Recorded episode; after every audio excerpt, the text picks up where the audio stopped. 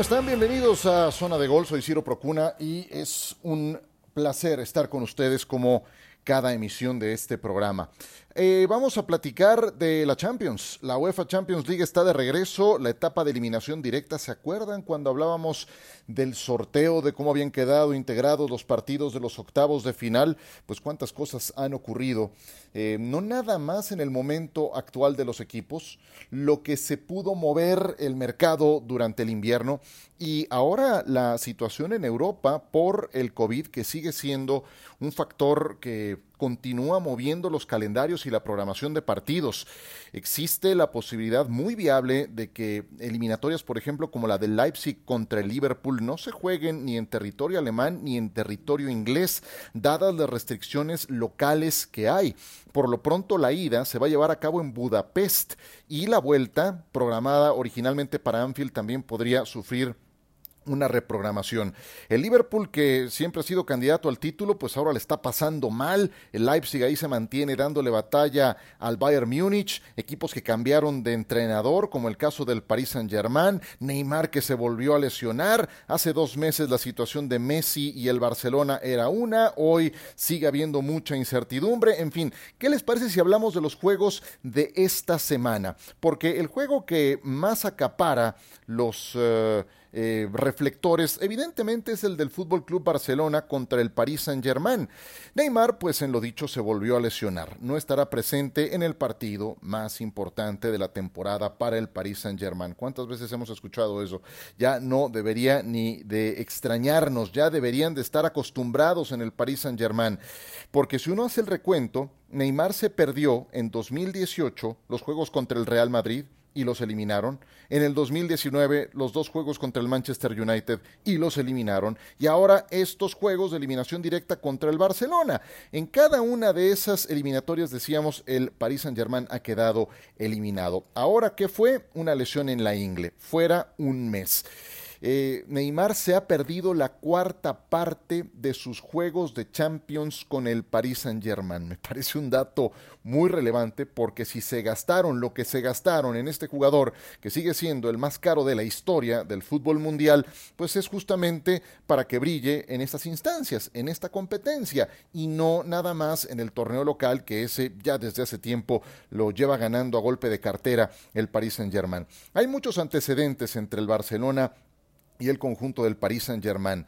Em, aquella remontada del 2017, ahí queda, apenas se cumplieron años, el 14 de febrero, por cierto, cuando los parisinos arrasaron a los azulgrana 4-0 en París y Luis Enrique anunció que no seguiría. Luego vino aquella remontada permitida en buena medida por la ineptitud del Paris Saint-Germain, por lo medrosos que fueron en aquel partido y la vuelta a la vida del Barcelona, también acompañada por un pésimo arbitraje del alemán Aitekin entonces, eh, después de que estos equipos no se habían enfrentado en Europa, últimamente eh, a cada rato se encuentran y van acumulando muchas rencillas, si queremos llamarle. Cuando el Barcelona quiso llevarse a Berratti, que no se concretó, cuando el Paris Saint-Germain terminó llevándose a Neymar, ahora que el Barcelona pues ha querido llevarlo de vuelta, que no ha sido posible, y ahora que Messi tiene todo este ambiente de incertidumbre en relación a su futuro, de que termina contrato y de los pocos equipos que podrían llevárselo es justamente el Paris Saint-Germain.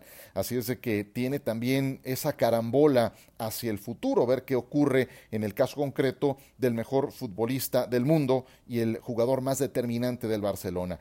Eh, más determinante, eso ha sido Messi en las últimas jornadas. Ha repuntado su nivel, ha marcado ocho goles en las últimas cinco jornadas del torneo de liga, volvió a ser determinante en el juego más reciente del Fútbol Club Barcelona que no está cerca del eh, puesto de privilegio en la liga, producto de sus, em, de, sus momentos dubitativos al arranque de la campaña.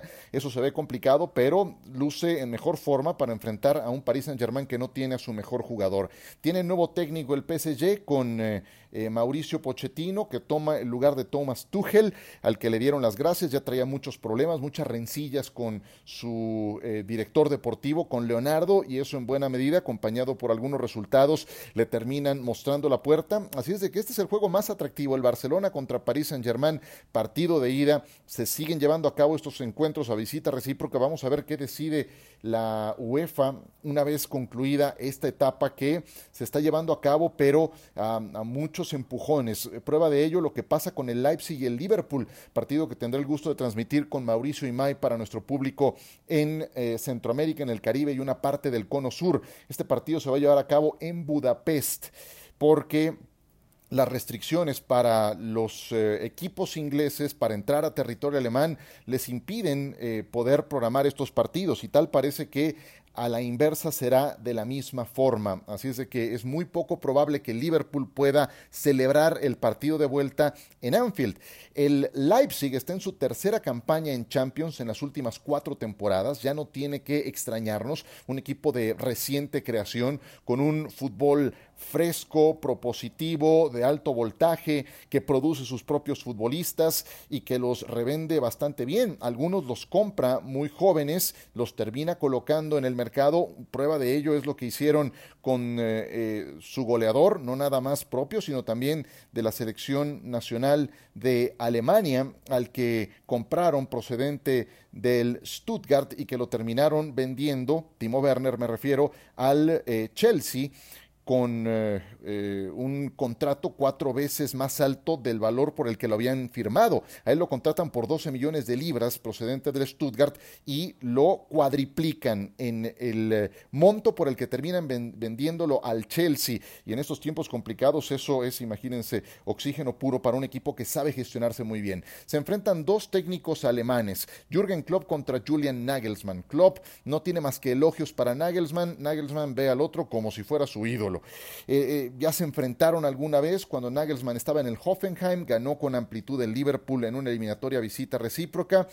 Eh, y bueno, todo eso tiene que ver con que el año pasado registramos también una revolución notable de los entrenadores alemanes que tomaron por asalto las semifinales de la Champions con Hansi Flick, que terminó coronándose con el Bayern, con Thomas Tuchel, con el Paris Saint-Germain, que ya no está en su cargo, para que vean nada más lo volátil que puede llegar a ser esto, el propio Nagelsmann con el Leipzig, además Klopp siendo el campeón más reciente de esa competencia y coronándose en el fútbol inglés. Klopp tiene 53 años, Nagelsmann tiene 20 años menos de edad para que se den una idea de la brecha generacional que los divide, pero eh, la calidad de Nagelsmann eh, no está en función a su edad. Él, lo ha demostrado ya en repetidas ocasiones. La temporada pasada el Leipzig derrotó a dos equipos ingleses, lo hizo con el Tottenham, lo hizo con el Manchester United y se presenta como un duelo muy, pero muy atractivo. Este primer episodio en Hungría, además con el antecedente de lo que acaba de ocurrir con Upamecano, que fue firmado por el Bayern, un defensa central que ha subido mucho sus bonos y vuelve a ocurrir lo mismo de siempre. El Bayern termina comiéndose al pez más chico y el Bayern sigue como líder en la Bundesliga, el equipo que le está pues no quiero decir pisando los talones, pero el que está tratando de aguantarle el paso, pues es justamente este Leipzig, pero ahora lo debilitan quitándole a uno de sus referentes, de sus hombres más importantes en el cuadro bajo. El Liverpool le está pasando realmente mal en la Liga Premier, perdieron apenas el fin de semana con el Leicester eh, en un juego en el que caen tres goles a uno y en el que se le ve muy, pero muy... Em, desconfiado a Allison. Tal parece que fuera otro guardameta, de verdad.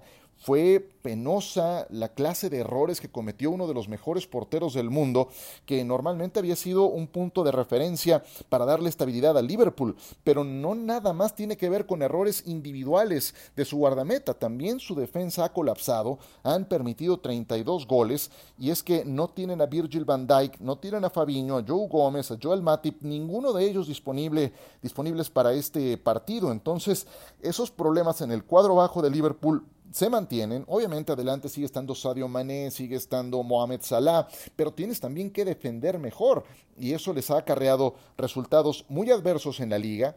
Han ganado apenas uno de sus últimos ocho partidos. Son cuarto lugar en la Liga Premier, 13 puntos por debajo del Manchester City y eh, parece ya inalcanzable la posibilidad de refrescar el título que consiguieron hace un año.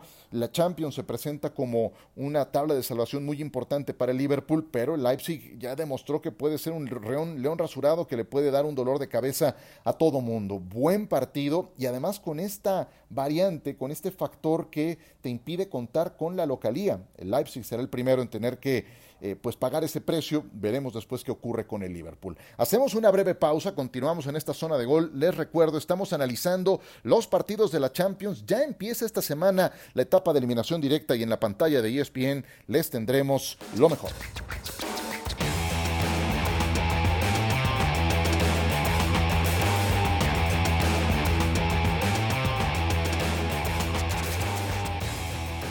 De vuelta con ustedes en esta zona de gol. El Atlético de Madrid entrará en acción la próxima semana y ya habrá oportunidad de hablar de Héctor Herrera.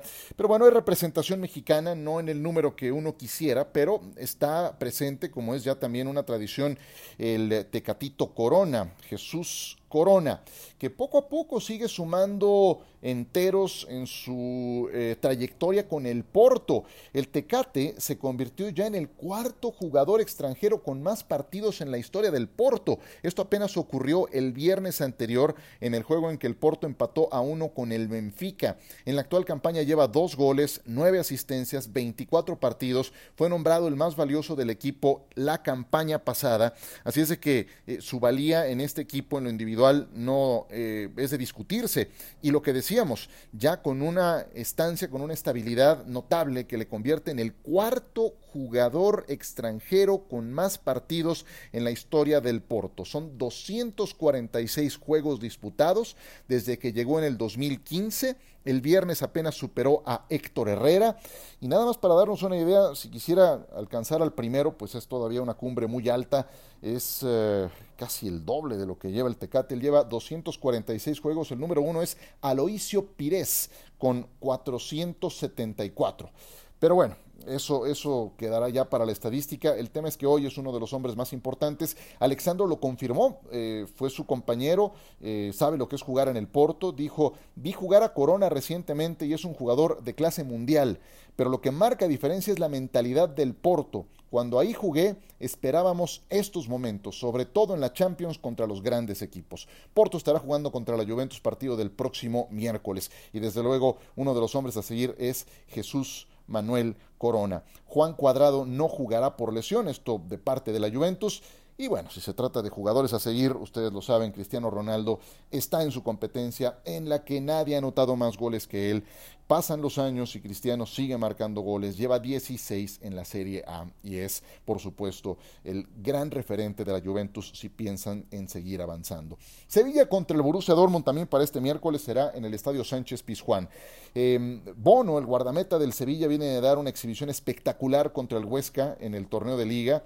El eh, guardameta marroquí fue eh, clave en la obtención de la Europa League para el Sevilla la temporada pasada. Un Sevilla que se siente muy cómodo en esa competencia, que no es la más importante de Europa. Veremos si ahora que está en la Champions puede ir avanzando. Es una gran oportunidad esta contra el Dortmund, ¿eh? porque el Sevilla no ha perdido el paso en la Liga Española, es cuarto lugar de la clasificación. Yo sé que ve de lejos al Atlético de Madrid, pero un cuarto lugar le da boleto directo a la Champions, mantiene sus ingresos y si se trata de, de avanzar en esta competencia, el Dortmund no levanta ni antes con Lucien Fabre, ni ahora con Edin Terzic. Es uno de los equipos que ha cambiado de entrenador, pero tampoco levantan. Ya regresó Erling Haaland, pero no es suficiente. Él empuja desde su trinchera, que es adelante, pero atrás defiende muy mal este equipo. Vienen de patar a dos contra el Hoffenheim en su partido más reciente y el Dortmund en sexto lugar de la tabla en la Bundesliga. Siguen teniendo un montón de bajas por lesión. Burki, Witzel, Zagadou, Schmelzer, Piszek, Munier, por mencionar solamente algunos. Una oportunidad que no puede dejar ir el Sevilla si se trata de crecer en esta competencia que es la más importante de Europa. Está sabido que se sienten cómodos en la Europa League. Ahora la encomienda es la Champions. Además de los ingresos que le representaría avanzar en esta instancia, pues tienen a un equipo que, con el que están a la par en presupuesto, en una serie de cosas. Entonces, eh, creo que el Sevilla tiene que aprovechar esta oportunidad y tiene que empezar por hacerlo valer en el estadio Sánchez Pizjuán. Recuerden que por la pantalla de ESPN les estaremos llevando los partidos de la Champions. Estaremos con Mauricio Imay el martes en el Leipzig contra Liverpool para el público en Centroamérica, en el Caribe, en el Cono Sur. Así es de que acompáñenos porque viene el mejor fútbol del mundo, esta, que es la gran competencia mundial y veremos cómo se va desarrollando porque, insisto, el COVID sigue siendo el principal factor que mueve los calendarios y que complica la programación de partidos. Veremos qué ocurre hacia el final. Por ahora, gracias por su compañía. Por supuesto que hablaremos de fútbol americano en otras entregas de esta zona de gol. Por ahora lo hacemos de fútbol, dada la importancia de los compromisos que vienen para esta semana. Producción de Jonathan Álvarez, Ciro Procuna quien les habla. Gracias por descargarnos. Hasta pronto.